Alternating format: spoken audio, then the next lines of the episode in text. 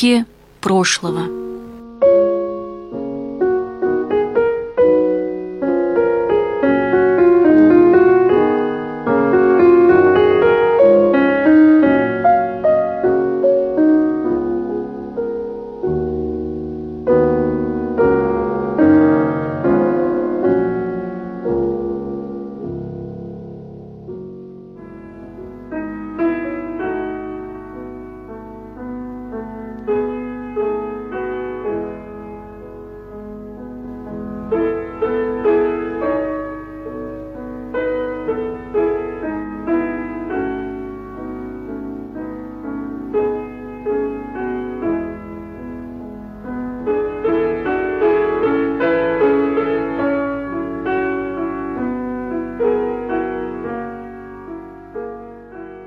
Она не отдавалась музыке. Она была над нею, выше нее. Она играла, быть может, самую изысканную и поэтическую музыку на свете. И, сохраняя изысканность и поэтичность, пианистка в то же время была строга, даже холодновата. Нет, это вовсе не походило на демонстрацию музыки, как могут понять меня. Это была сама музыка, но своей отрешенностью, отодвинутостью, артистка раскрывала самый современный образ музыкального мышления. Она отделилась от той опасной грани, за которой чувство переходит в сентиментальность, красота в красивость, и ни разу, нигде, ни в одной фразе эту грань не переступила, достигая, однако, высшего накала чувства и показывая красоту у самого ее предела. Такое доступно только большим артистам. Так писал, потрясенный игрой неизвестной пианистки, случайно услышанной им в провинциальном Барнауле, корреспондент «Комсомольской правды» Симон Соловейчик, потрясенный не только ее игрой, но и судьбой этой удивительной женщины, он написал о ней в газете «Очерк пианистка» и в дальнейшем принимал самое деятельное участие в ее судьбе звали пианистку Вера Августовна Латар-Шевченко. Человек огромного дарования и очень непростой судьбы. Через всю свою жизнь, через все тяжелые и страшные испытания, которые пришлось ей пройти, она пронесла любовь к музыке, верность ей. Жизнь, в которой есть Бах, благословенна, говорила она. Родилась Вера Латар на севере Италии, в городе Турине 10 марта 1901 года. Ее полное имя Вера Аделаида Кармен. Вскоре после ее рождения семья переехала в Париж, где ее отец получил место профессора Сорбонны. Мать, испанка знатного рода, была прекрасной пианисткой. Обязанности светской женщины она также совмещала с преподаванием литературы в Сорбонне. Кроме парижской квартиры, семья владела виллой на Лазурном берегу, где маленькая Вера подолгу жила с бонной англичанкой. С детства у нее был неукротимый характер, и только за фортепиано она успокаивалась, и с ней можно было ладить. У девочки рано обнаружили большое музыкальное дарование. С четырех лет ее стали обучать музыке. Своего существования вне музыки она просто не помнила. С самого раннего детства Вера полюбила черно-белые клавиши и звуки, рождаемые прикосновением к ним. Педагогом Веры Латар в Париже был Альфред Карто, знаменитый пианист и большой музыкант — он не только помог девочке развить прекрасную фортепианную технику, но и заронил в ее сердце любовь к Дебюсси и Шопену. Привязанность педагога и ученицы к произведениям этих музыкантов очень способствовали творческому развитию Веры Латар. Она показывала большие способности и уже с детства давала бесчисленные концерты, выезжала на гастроли. Ее преподносили как вундеркинда — да девочка и действительно была им. Уже с 12 лет она дает персональные публичные концерты. В 14 солирует в Ласкало с оркестром под управлением Артура Тосканини, гастролирует по всему миру. Ее игрой заинтересовывается Ромен Ролан. В 15 с блеском заканчивает Парижскую консерваторию, получает золотую медаль. На стажировку едет в Венскую музыкальную академию. Здесь, в Вене, у строгих и талантливых учителей пришло к ней то необходимое для артиста равновесие, которое и называют зрелостью. Она сформировала свое лицо, свой почерк в прочтении Бетховена и Шопена, Дебюсси и Равеля. Теперь она гастролирует уже не как вундеркинд, а как талантливая пианистка отличной школы. И новые гастроли по всему миру, новая волна славы теперь уже своеобычного, не похожего на других мастера. Дважды пришлось ей играть концерты Бетховена в миланской Ласкала с Артура Тосканини. Позже она признавалась. «Это такой дирижер, жестов никаких, а все к нему притягивается. Магнетизм. Играть с ним было страшно, весь оркестр дрожал. Я не знаю, как я играла. Это только в молодости можно было решиться играть с Тосканини» давала концерты в Букингенском дворце перед королевским семейством.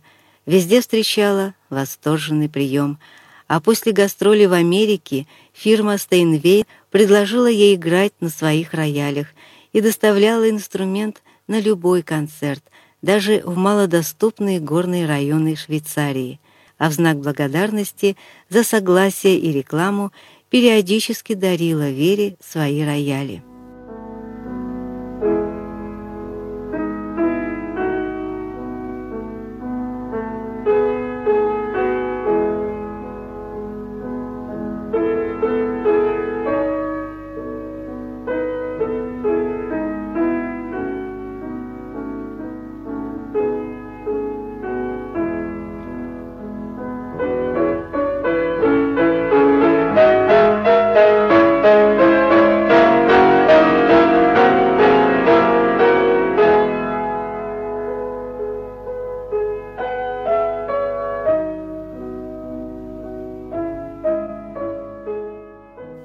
Она была молода, красива, богата, успешна, счастлива и влюблена. Отец ее имел тягу ко всему русскому, поэтому детям дал русские имена. Дочь назвал Верой, сына Дмитрием, и ввел дочь в круг своих друзей. Там она и встретила своего будущего мужа Владимира Яковлевича Шевченко, инженера-акустика, создателя смычковых инструментов — его называли русским Страдивари. Его отец эмигрировал из России после 1905 года. В 1917 году он вернулся на родину, а сына оставил во Франции продолжать образование. Владимир Яковлевич мечтал вернуться в Россию. В конце 30-х годов он, наконец, добился разрешения въезда в Советский Союз – и счастливая молодая семья переезжает в Ленинград. Он, она, общий ребенок и двое его сыновей от первого брака. Время было выбрано самое неудачное. Их встретили очень подозрительно, поселили в крохотную комнату в общежитии, работы не было, жить не на что. Она продавала свои парижские платья. Устроиться на работу в Ленинградскую филармонию – Ей помогла известная пианистка, профессор Московской консерватории и весьма неординарный человек Мария Вениаминовна Юдина. Только благодаря ее заступничеству Вере Латар-Шевченко удалось дать первый концерт в Советском Союзе. Вера Августовна всегда отзывалась о Марии Вениаминовне Юдиной в превосходной степени – только ее трактовки музыкальных произведений нравились Вере Августовне, больше ничьи, и, говорят, стили их исполнения были близки. К тому времени, когда Вера Августовна получила возможность дать концерт в Ленинграде, ей не в чем было выступать, все было распродано. Платье для концерта достали в мускомедии из костюмов к веселой вдове. Но первое же выступление решило все. К ногам исполнительницы посыпались цветы, предложения и контракты. Семья получила квартиру. Целый год они прожили в достатке и были по-настоящему счастливы. А потом, потом пришла беда. Мужа арестовали якобы за шпионаж. она осталась с тремя детьми. Вера Августовна очень образно рассказывала, как она ходила по инстанциям, требуя освободить мужа. Трудно представить себе, как она изъяснялась на своем ломаном русском языке, практически не зная его. Я им говорила, вы дураки и идиоты, неужели вы не понимаете, что он ни в чем не виноват, что он честный человек и очень сильный патриот? Он приехал помогать советской стране строить социализм. А муж ее в это время находился в Троицкой колонии Оренбургской области, которая была больницей для ума лишенных. Вера Августовна его больше никогда не видела. Он вскоре был застрелен во время попытки к побегу, но никто ей об этом не сообщил. Кому-то из чинов НКВД ее настойчивость надоела — и ее тоже арестовали, как жену врага народа. Детей отдали в детдом, и уже после освобождения Вера Августовна узнала, что младшие ее дети погибли в блокаду, то ли при бомбежке, то ли от голода. Старший сын, которого звали Олег, выжил и воевал, но разыскала она его не сразу и совершенно случайно. После армии он сменил имя и фамилию и стал Денисом Яровым. Он так же, как и его отец, стал скрипичным мастером и был впоследствии одним из лучших скрипичных мастеров страны. Он единственный из советских и российских мастеров был удостоен диплома на конкурсе мастеров в Италии, родине легендарного Антонио Страдивари и других знаменитых скрипичных мастеров. Детство и юность Дениса Владимировича прошли в Италии. Он был ребенком-вундеркиндом, перед которым открывалась блестящая карьера скрипача-виртуоза. Но случилось так, что он сломал обе руки, и эта перспектива была для него закрыта. Необыкновенно эрудированный человек, полиглот, он писал стихи на русском, итальянском и английском, издавал книги по акустике скрипки, заведовал акустической лабораторией в Московской консерватории, прекрасно разбирался в физике акустики. Скрипки оркестра Владимира Спивакова «Виртуозы Москвы» ремонтировались только у Дениса Ярового.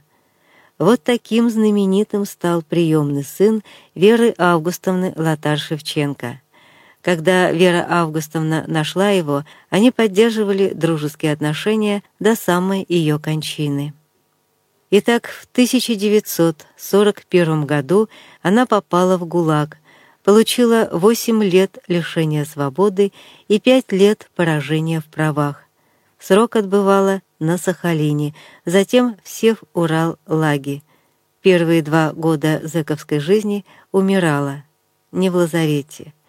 Валила лес и прощалась с жизнью, а потом сказала себе, раз не умерла, значит, надо жить. Умри или будь. Находясь в лагере, она узнала адрес мужа и стала писать ему письма, не зная, что его уже давно нет в живых. «Милый мой Володя, я узнала твой адрес, и вот уже третье письмо пишу тебе и жду с большим нетерпением ответ. Я так волнуюсь для тебя. После полтора года я узнала твой адрес, и я так счастлива, что я тебя нашла. Думаю о тебе и люблю тебя бесконечно. Жду каждый день твое письмо. Как мне тяжело без тебя, но я надеюсь, что мы опять вместе, что мы еще будем жить настоящей жизнью. Она находилась в лазарете, когда проходил дежурный врач и одновременно заместитель начальника этого лагеря. Он узнал Веру Августовну, он бывал на ее концертах и был большим почитателем ее таланта и он тут же отправил ее, чтобы как-то поддержать в кухню на картошку. Но даже в лагере Вера Августовна не хотела забывать о музыке. В холодном бараке с помощью простого кухонного ножа выцарапала на нарах фортепианную клавиатуру и беззвучно проигрывала на ней любимые мелодии. Ее сокамерники впоследствии уверяли, что действительно слышали и чувствовали фанатичную, истовую игру Веры Латар-Шевченко. а она безмолвно играла фуги и прелюдии Баха, сонаты Бетховена, этюды Шопена, все, что так любила и знала наизусть. Это был своеобразный каждодневный тренинг. Она верила, что обязательно вернется и еще будет играть. Последние годы неволи Вера Августовна провела, по-видимому, в одном из лагерей Тагил-Лага, поскольку именно в Нижнем Тагиле появилась она весной 1949 года и прямо с вокзала в лагерном рваном ватнике бежала поздним вечером через весь город в музыкальную школу, со страшной силой стучала в двери, а потом, путая русские слова с французскими, умоляла о разрешении подойти к роялю — чтобы, чтобы играть концерт. Ей разрешили. Она вошла в пустую комнату, повернула ключ в замке и стояла, прижавшись спиной к двери. Перед нею был рояль. Впервые в жизни почувствовала она страх. Она не могла дотронуться до клавишей, пересилила себя. И случилось чудо. Пальцы пианиста деревенеют, если он не играет несколько дней — даже один день, а после стольких лет на лесоповале. Ее пальцы были дико искорежены и изуродованы.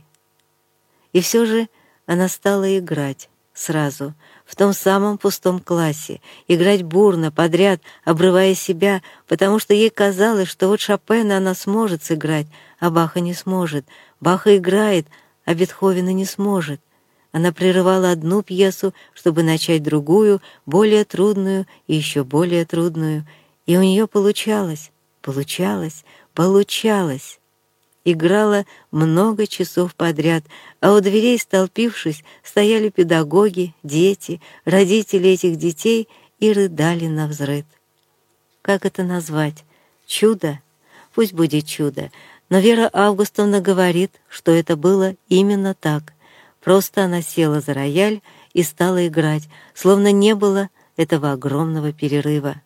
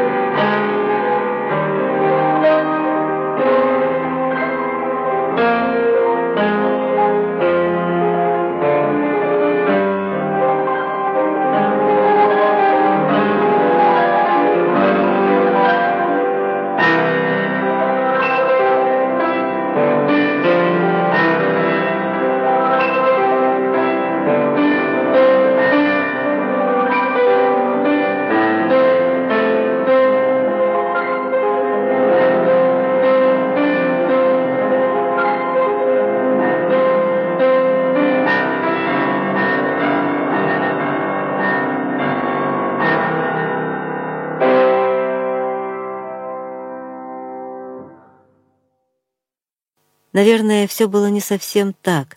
Вере Августовне пришлось долго и упорно восстанавливать былую технику, подвижность и пластичность пальцев.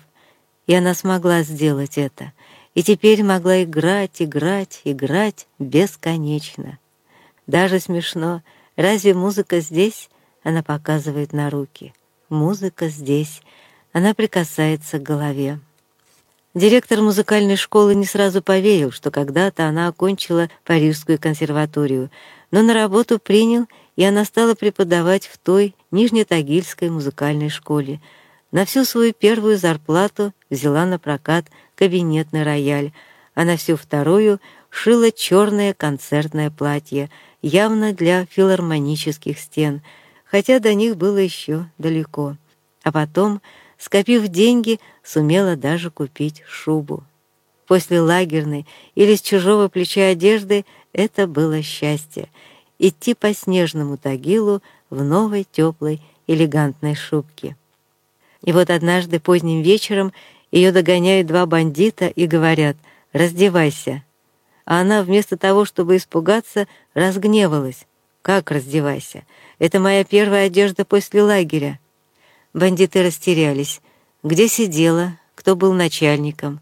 Разговорились, нашли общих знакомых. Неожиданные знакомцы галантно проводили домой. Расстались почти друзьями. «Ты извини, не знали. Ходи спокойно. Больше тебя никто не тронет».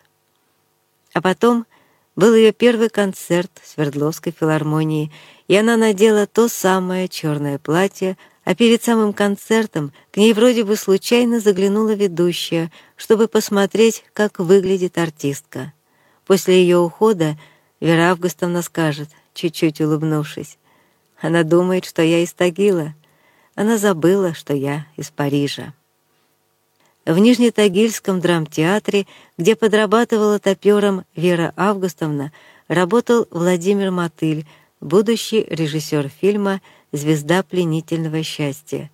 Говорят, что образ прелестной Полины Гейбель-Аненковой был во многом навеян судьбой и характером Веры Латар-Шевченко.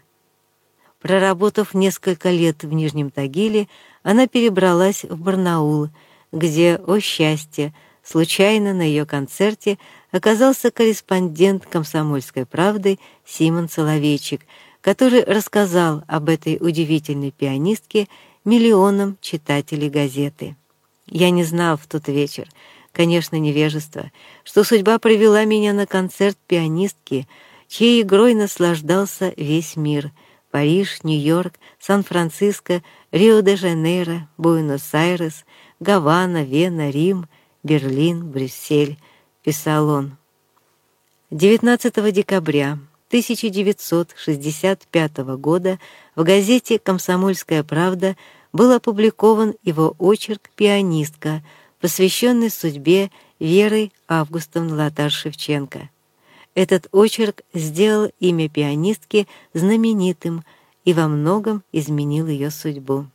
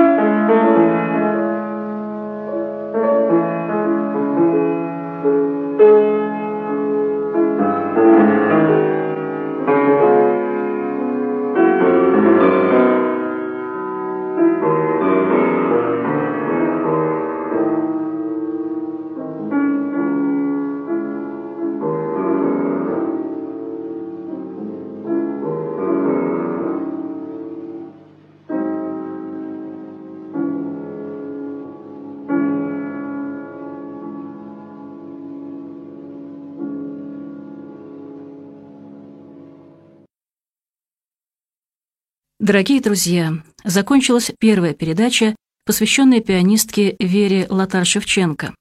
В передаче прозвучали произведения Фредерика Шопена в исполнении Веры Латар-Шевченко.